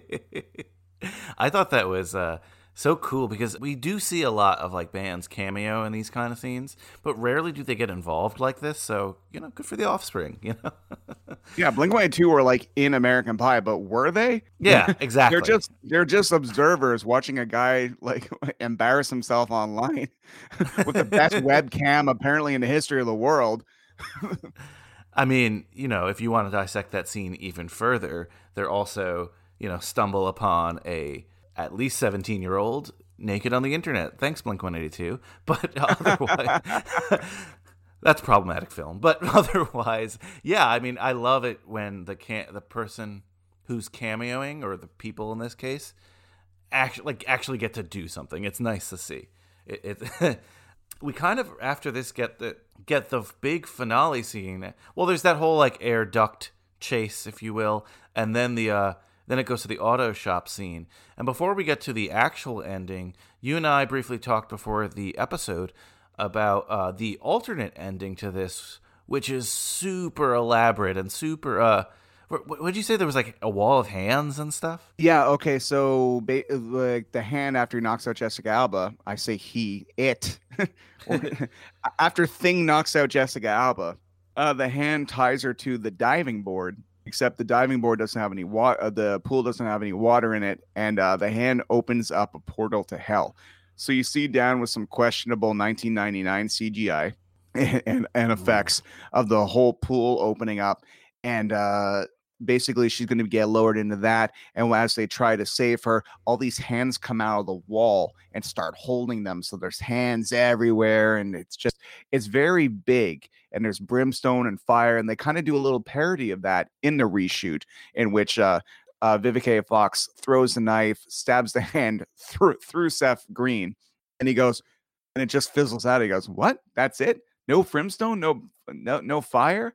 And then when I was looking up um, the deleted scene, you see that scene happen, and then you see it pan back, uh, the monitor pan back, and he's like, "Hi, I'm the director of this movie." That's actually funny because there was brimstone and fire, but I decided that the balance of horror and comedy, it just we wanted to go for something funnier to really balance it out because we went full horror, and um, I think it's that everybody thought our ending looked really goofy, and we should probably redo it because it's 1999 with with some questionable special effects that would have aged like yogurt. But you know, that's, that's neither here nor there. Yeah, so apparently this ending tested really bad with like uh, test audiences. So we got kind of that, you know, we got the auto shop ending, which maybe maybe the director's not lying about the reasoning, but I think you tend to be right. What do you think of then? I guess the auto shop ending here with Jessica Alba on the car and Devon Sawa actually dying at one point. Um, yeah. So, what was your thoughts on the real ending? We'll call it. Well, she was dressed just as scantily clad in both endings, so clearly they got some notes, and they're like, the outfit worked. The hands in the portal to hell, not so much. You're looking at that original ending, and you're like, it's it's so it's so big to actually see hell. You know, it's implied the eh, the hand is evil, and you take Vivica Fox's uh, Vivica Fox's word for it, but you never actually see what the hand does. You know, you know it's evil, but portal to hell, all of a sudden, it brings a whole uh, different dimension, if you will, to the film. And they do a reshoot in which the hand is encased in a hand puppet and they're fighting a hand puppet and use weed to incapacitate it. That is a fucking big difference, you know, in any sense of the word. They did a 180 in the difference. Yeah. like, I, I, I've never heard of a reshoot be that different. It That's like instead of- insane. That's like instead of Luke, I am your father. It's like Luke, I'm your dentist, and your father owes me money.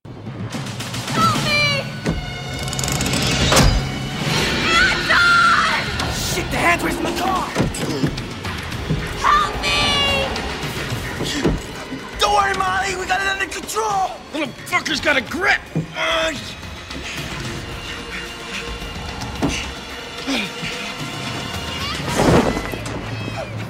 Mick!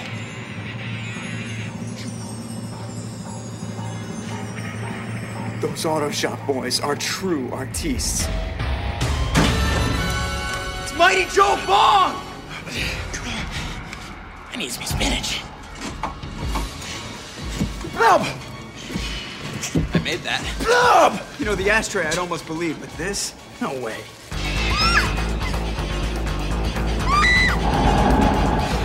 He's supposed to get squishy, smelly brain bastards! This is important. For strength.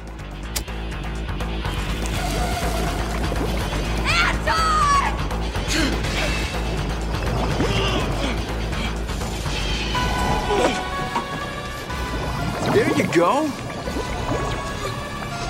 See, now you're taking Anton time. You're getting stuck with your friend? Unbelievable!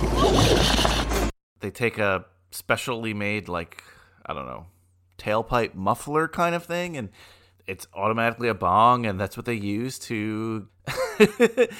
this is one of these endings that you're like, oh, uh, I see. The original ending worked, so you got stoned, and this is what you came up with. You know, I'm not necessarily criticizing it, but like that's it's you're so right. It is so different than what it was, and it was one of the most absurd endings I've ever seen. Like, oh, we can't defeat this puppet. Let's just get this puppet. Sorry, the hand too. Let's get this puppet essentially high and see what happens. And the timing is so precise for something that's so not precise. Yeah. And and she gets saved because of it. I mean, again, Devon Sawa gets crushed, but she she eventually, but she gets saved because of it. There aren't a lot of words I have for this ending because it's just so weird. And I, again, I don't necessarily mean in a bad way. Another thing is that oh, in the original ending, uh, just to say, like Anton has kind of a, uh, you know, he's like a selfish, lazy jerk the entire movie. So the interesting thing about the original ending is this portal is open. It needs the soul to go away. You know, it needs a, an innocent soul or whatever. And he uh, saves Jessica Alba, then says, "Take me," and he jumps in instead of her. And that sacrifice actually ma- um, makes the portal go away and uh but the thing is is like as soon as he jumps down the portal go goes away and he like lands back first in a fucking empty swimming pool so you pretty much think he's dead hence the you coming anton at this point both seth green and Elden Henson they they're they have football gear ready to fight the hand and then they're walking up the stairs to heaven and that's another deleted scene you see in the trailer so yeah I- Oh, up, in- interesting. up, in, up until trailer time they had probably had that other ending as the idea so Yeah. Yeah. Oh, it's interesting to know. I don't know, you know. I'd love to see what the original cut was like, but uh, you know, I'm okay with this one. I think this was fun as well. I kind of liked the ending. It's uh you know, his, his friends like you said come back as guardian angels and yeah, I mean we kind of have a little bit of happily ever after, I suppose. yeah and it's barely it's barely a high school movie in a sense because they barely attend it and it had it not been for this dance they could have been 27 year olds and it would have been the same story like You're not wrong, but There's not a it thought of homework or midterms or anything, and it's just this dance. And uh, something I want to make sure we bring up is uh, like Elden Henson. I uh, what is his name? McNob or something? oh, oh, Peanut. Peanut. Okay, yeah. So Peanut is making out with this girl, and uh, Seth uh, and Seth Green is just like, dude, that's wrong. That's like illegal. And I'm like, the word you're looking for is necrophilia. that, that is what you're looking for. Oh man, right. Jeez. Anything else in the movie you wanted to mention or talk about before we get to our awards? Um, yeah. Oh man, I was thinking about this earlier. Now, a lot of it had to do with the soundtracks and how cool how cool the soundtrack was. The movie belongs in a special place in time. It makes me it reminds me about being that age and I still I still adore it. I think there's a lot to it like the cinematography like is always it's very it's very well done. The lighting is really well done. Like in the backyard there's these lights that are blasting up at his face giving you this really Mhm. old school horror vibe. When he's even knitting the low light in the house with the zombies like it's it's very well shot i will say that and the performances are good. And yeah not not everything is perfect but given the low rating it has on imdb i think i think it's awesome maybe not everyone thinks that but i i definitely think it it deserves the cult following that it it has amassed over these years Yeah, I definitely agree with that, and you know we'll talk about a little bit more when we do our rating. But I think it, it was definitely not appreciated in its time. That sounds so hipster, but you know what I mean.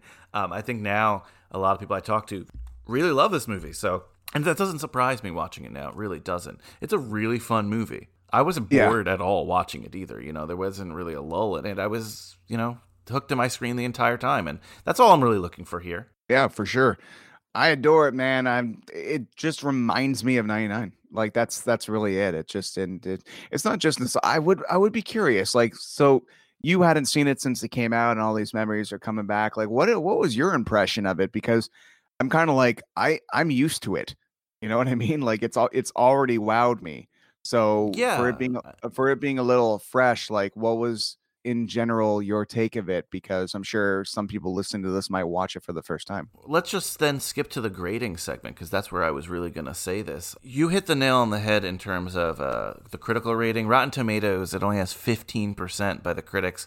50 fuck Yeah, you. really bad. 58% by the audience, which isn't great, but honestly doesn't surprise me in a horror comedy. Horror comedies are definitely not for everyone. So you're not bringing your family to watch this movie and having a good time necessarily. Letterboxd, however, which we've been using these days, which is uh, you know, kind of the nerds website for rating these things, g- gave it 3 out of 5, which is pretty good. I mean, it's that better sounds about right yeah, it's better than average. And again, when you factor in that even there's even some nerds who don't enjoy horror comedies and they watch this, then I consider that a pretty big win from the 14% of Rotten Tomatoes. Yeah, 14% of Rotten Tomatoes.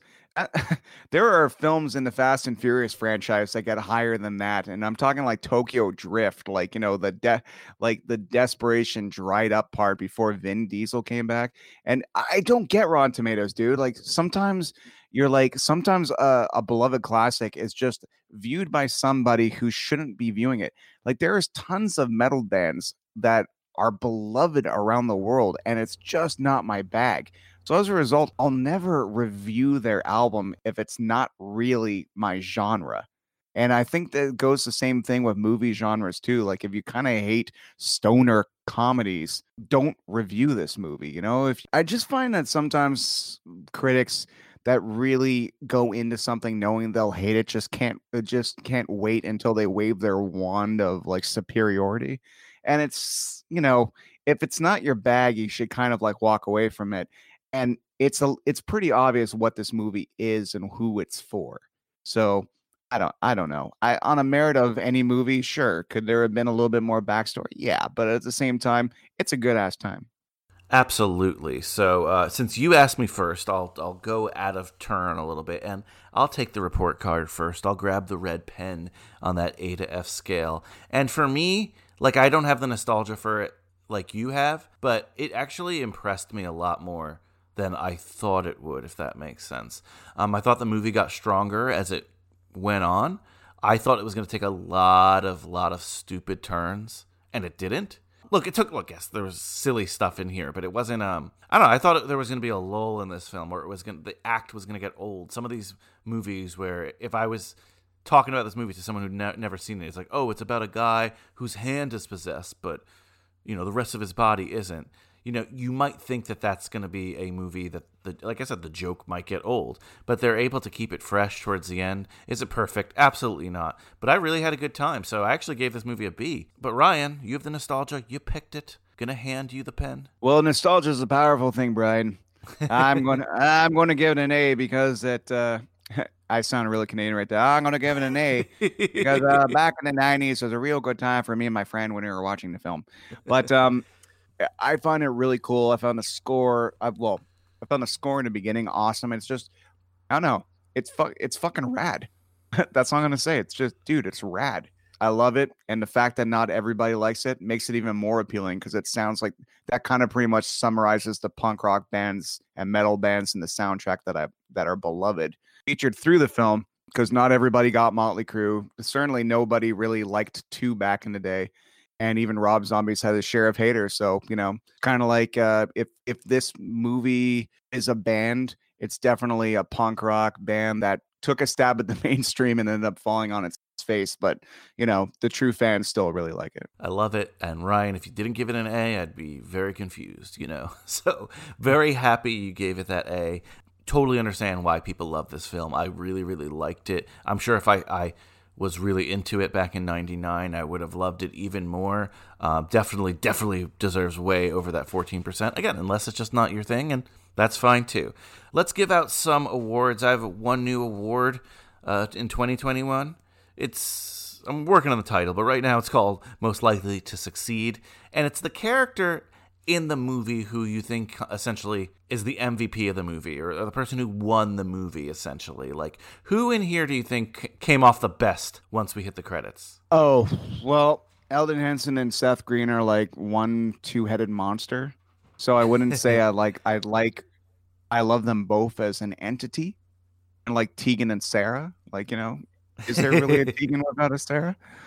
Uh, upon rewatching, I thought uh, every scene that Jessica Alba was in, I'm like, yep, she's a star. Totally. I totally see why she became a huge star after this. Like, just uh, she, they didn't give her a lot to do, but everything she did was just uh, fucking awesome. Every delivery, every line, it just it just seemed like nothing was wasted with her. I mean, would she be your pick for the Wooderson Award, a character who you'd like to have seen more of in the film, or you thought everything was uh Absolutely. I would love to see more of the uh, punk rock background. I mean, they made this big point to say that she was a songwriter. She's like, oh, dude, she's a super cool bass player. It's like, well, let's see a little bit of that. You know, let's see the type of girl that that says to herself. And with the punk rock background, actually, now I kind of realize why she hooked up with him right away because it's like, well, first of all, Devon Sawa is is pretty dreamy. You know what I mean? Like he just walked up to her and said, "Can I keep you?" And uh, oh wait, that's Casper. Devon Sawa is this good-looking guy. She's seen him for years, but also she's just like, "This will piss my parents off because I'm a bass player in a band, and I like to piss my parents off."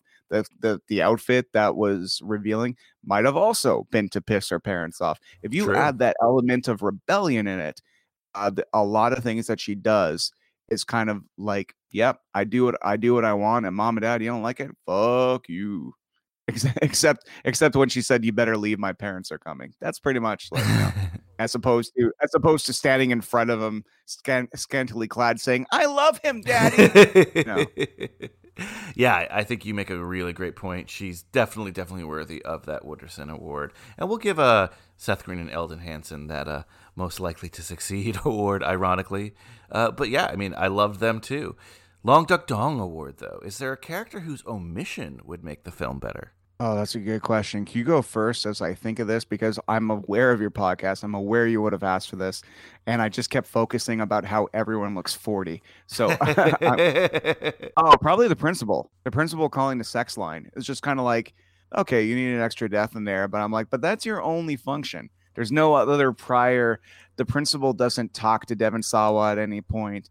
I mean, he, you know, there's never like the, oh, I can't wait till the principal gets his comeuppance. It's just like here is one of the only adults in the movie that aren't the dead parents.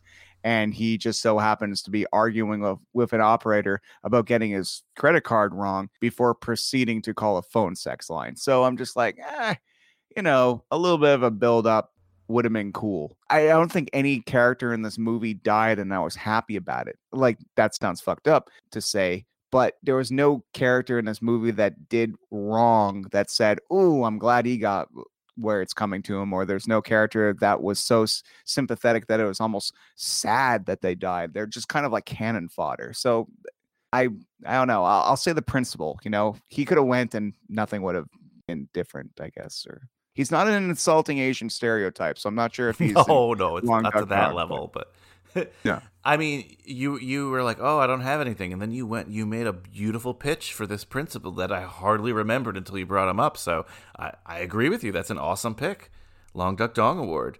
But I think you've been chomping at the bit for the Cameron Fry Award. Uh, was anyone in this film? Did anyone look too old to play a high schooler in this film, Ryan? Yes, everybody but Jessica Alba. Easy answer there. And when I realized, and when I was rewatching it today, I was just like, I sounded like fucking Will Ferrell in Talladega Nights. She comes, she comes on the scene. I'm like, oh, please be 18. then I look on IMDb. I'm like, nope, locking it down. yes, like I said, Seth Green played a teenager for a cool 10 years. and I think Mighty Ducks came out in 92, in which Elden Henson was age appropriate for this movie. and here we are in 99. So yeah, uh, yeah, I, I definitely agree. I'll say most. That's my answer. Most. okay, Ryan, what is your idle hands sleeping bag look like? You know, you're at this slumber party with me and you, you brought a custom made sleeping bag and it, it's idle hands themed. I was trying to think myself. I was, it's kind of obscure, but I was thinking of that uh, burger jungle motif as my sleeping bag. I thought the motif in the restaurant was cool. Very simple, very obscure, but whatever. oh, oh, I know exactly. Um, on one side of the sleeping bag, it, it's Seth Green with a hand on his chest with a knife punctured through both of them. De- definitely. And uh, on the other side is two people making out in a car in kiss makeup with Ace Frehley's like uh see-through kind of like you know the music an impression of him in the stars above them or something and it all makes Ace Frehley. Yeah, that would that would be it. I love it. I love it. Okay, Ryan, you and I are in the magical, magical blockbuster that has. Did you have Blockbuster in Canada? Oh, for sure. Okay, just checking. I, never, I think I said that to someone. I forgot, maybe from Australia. They were like, "What are you talking about?" So sorry.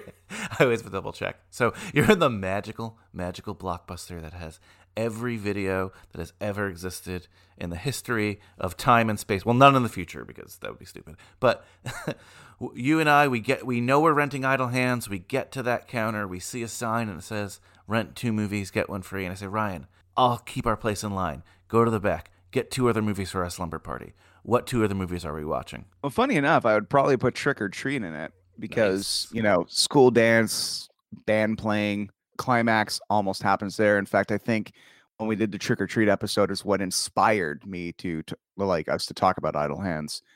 Um, and another one. Oh, that's a good question. I'd say probably Final Destination, just because it's the other horror film that Devon Sawa did that would kind of like derail his career into uh just doing horror films. His words, not mine.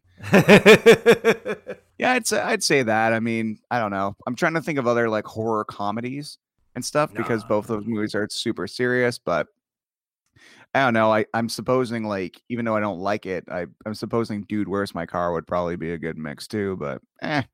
Let's let's let's definitely go with uh yeah, let's go with uh Trick or Treat and uh Final Destination. Perfect. I love it. And yeah, I'm glad you brought a Final Destination. We covered it here. The tone is so different than this film. And but you need that, you know? We need to change our palate throughout the night when we have this cool cool uh, two Devon Sawa films, two kind of rock horror films as well. It- it's going to make a nice night. I'll put it that way. Oh this- shit! Wait, no, I, I need to change my answer. Sorry, I, I don't smoke weed, but apparently, uh, like this movie has Jedi effects on my brain.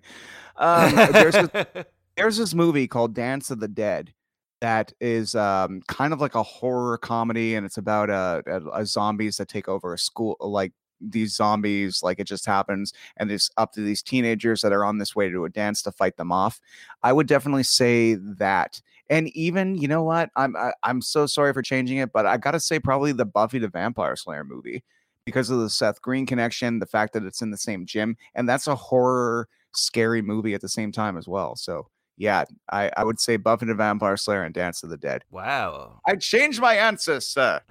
we were about to pay and you went to the back you're like wait and you got two different movies love it perfect great way to get four movies mentioned anyway. So awesome. Well, that sounds like a fun night too. And this was a fun night, Ryan. I really, really appreciate you coming on and talking about Idle Hands. We definitely have to do this again sometime. And uh, where can people follow you, find you, and tell them about the Ryan Stick Show? Well, the Ryan Stick Show, it's it's my show and it's my namesake, and uh, you can find that on YouTube. And I have some fun interviews with uh, the original cast of the Monster Squad, DMC from Run DMC from that trip I was shamelessly plugging before uh, many moons ago, um, and other stuff too. And uh, took a little break, getting back into it, and uh, and I have this other show. I'm sure the Americans won't care at all, but some of the guests are really cool in it called You, Me, and YTV and uh, I have uh, voice actors from the show Beast Wars reboot and a bunch of other shows that were all uh, like recorded in Canada, but definitely have been world renowned. It's a fun life, man. And on the Instagram, you could check me out on Ryan Stick Show, and uh, I would love the I would love the follow. You can write me on it and say you were so wrong about this movie, you fucking idiot, and I'll be like, thanks for the follow. do it, guys. Uh, definitely check out the Ryan Stick Show. As mentioned before, I've been on it twice. So, I mean, not that sh- shouldn't be a selling point if you hate me. Uh, It should it should be a, it should be a selling point. I just mentioned I'm like I've had Michael Biehn on the show before, but that was like that's on my profile. It'll on my Facebook profile. But then when we transitioned into you know uh, this isn't just something I'm doing to entertain my friends into starting a YouTube page, making it a little bit more publicly accessed. I, I would say interviewing you twice is one of the highlights of the show, hands down. Humbling, not true, but humbling. I appreciate it. oh, I had a blast, and I, I met your friend Liz. She's great. Liz Imperiali, she uh she runs a site called bucketlist.com and it does uh the site does music reviews and she's a lovely person. Yeah, I want to have her on High School Slumber Party as well. Uh, uh, this was great, Ryan. Really appreciate it. Stay well, my man. Uh thanks Brian anytime. That was Ryan Stick. Love having Ryan on. He's such a nice dude. Check out the Ryan Stick Show. It's really, really awesome. He's got some really cool guests on there, as he said. And yeah, I mean, hit him up on social media too. He's a he answers the fan questions. We'll put it that way. And like I said, good dude, good guy. We'll have him on again. That's for sure. One thing I wanted to correct I think I was a little bit wrong. Seth Green is not technically in Buffy the Vampire Slayer, the movie. I was getting confused. He is in deleted scenes. He was in the original cut somewhere, but that doesn't really count. So if you want to get me on that, I apologize. Otherwise, you know, it's a connection. It's still a connection. He was originally cast. He's obviously in the show, like so many other great people. Again, whatever.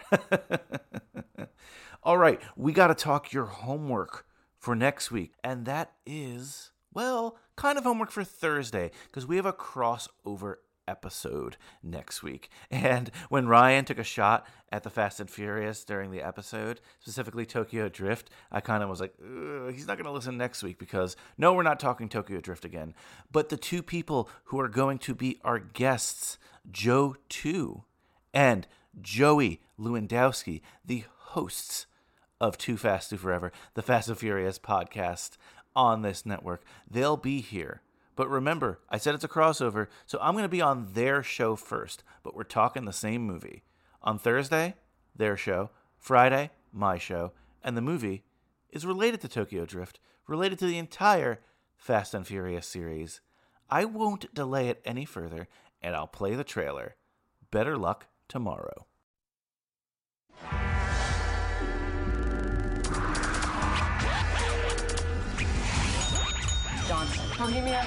Portugal! Tetrahydrocannabinol. I didn't ask a question. Sorry. Were we competitive? Tokyo, Japan. A little. Can't wait to go to college, man. All that studying finally pays off and you get to leave this hellhole. Were we bored? We will see a movie, The Amoeba. To death. Do this by tomorrow, you get a 50. What? We don't have to play by the rules. We can make our own. It's easy money. It'll be fun. We were putting the laws of supply and demand into practice. And then it snowballed. Do You think you can break in? It's gonna be a lot of money involved. Our straight A's were our alibis. As long as our grades were there, we were trusted. You think you can get away with anything, don't you? Yeah, if you're clever enough. We making so much money, we couldn't spend it fast enough. What do you think he is? Some Chinese movie stuff? Hi, I am Chow Yun Fat. Rumors about us came and went fast and furious. So how does it feel to be famous? Better than sex. The more notorious we became, the more invitations we got.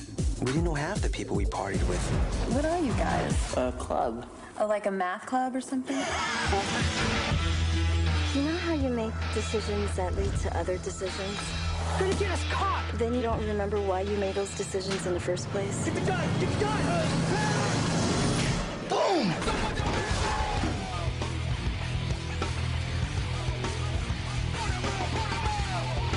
When you got everything you want, what's left? You can't settle for being happy. That's a trap.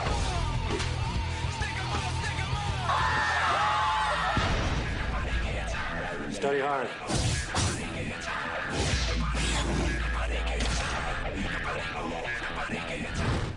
So the reason that the Too Fast crew is coming over here and I'm going over there is because this is a Justin Lin film. Justin Lin directed a ton of Fast and Furious movies. He's one of the heroes of that franchise. And of course, this is the origins of the Han character, who's super popular in the series as well. Check out this episode. Watch the movie. It's available free on Crackle with commercials, or you can rent it for a couple dollars without the commercials, but the commercials don't ruin it. Watch it on Crackle, it's free.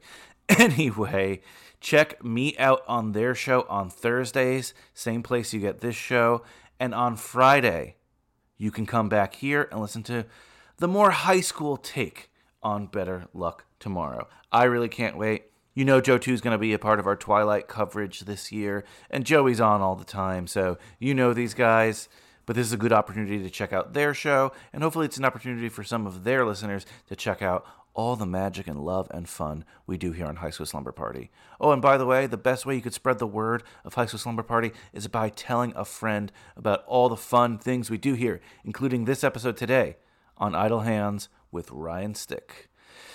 but you know, getting a little sleepy. I'm thinking of hopping in that sleeping bag, hitting the hay for the night, maybe sleeping in on Saturday morning. Who knows? One more thing, remember, guys, life moves pretty fast. If you don't stop to look around once in a while, you could miss it. So let's hit the hay and go to bed with another offspring song, one that Ryan pointed out. It is called Beheaded. Later, dudes.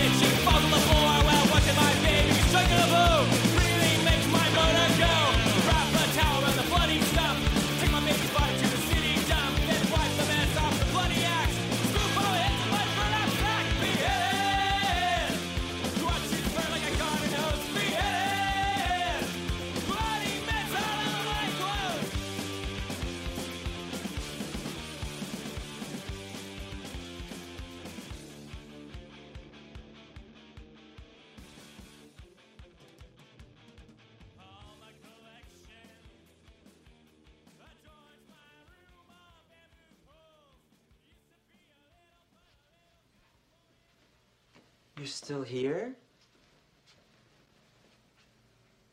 It's over. Go home.